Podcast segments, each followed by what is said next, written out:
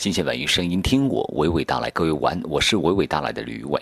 从三月二十四号开始，由青年新人导演张大磊执导的首部电影长片《八月》将会在全国上映。这部电影之前拿到了台湾地区金马影展最佳剧情片、最佳新人演员奖。《八月》顾名思义，是发生在暑假的一个少年故事。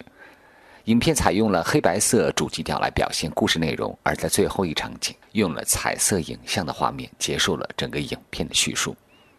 影片的观影指数给出八分，但是票房竞争力指数仅为五分，因为这部影片的放映时间是一小时四十分钟。但如果你没有一份耐心和感受故事的心情，那么这部电影是绝对考验你定力的一部作品。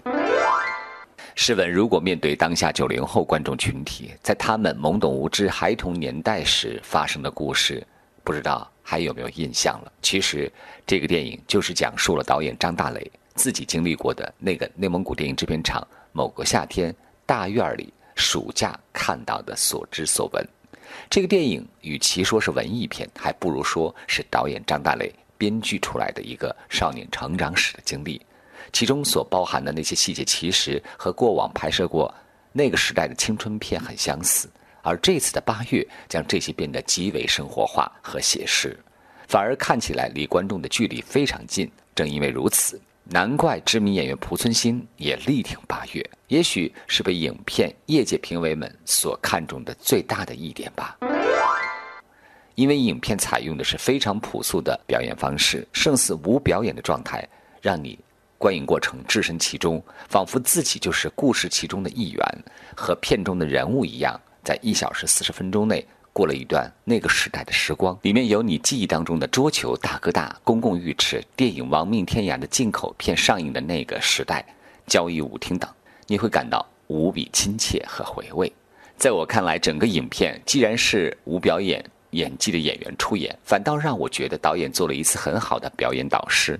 十分值得推荐的是，出演剧中小雷的小演员孔唯一，在张大磊的八月当中，他就是如同张大磊自己的少年形象，用一双充满好奇的眼睛探寻着青春少女、少年间的冲突、求学的困惑、家人的温情，还有对社会和世界的观察。这一切都在孔唯一身上表露无遗，也成了影片的亮点。另外，很多我们曾经熟悉而传唱很久的流行歌曲，也在片中再次响起，让观者思绪融入其中，感同身受。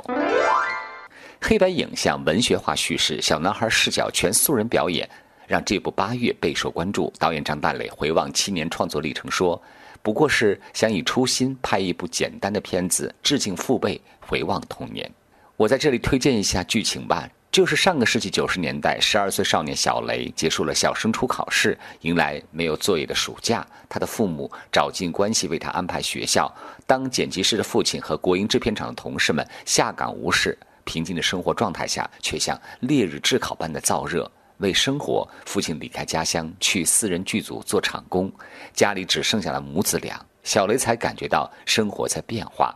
立秋那个晚上，他家的昙花悄然开放。在内蒙古电影制片厂大院长大的八零后导演张大雷，就是很自然地将少年主人公小雷作为旁观者，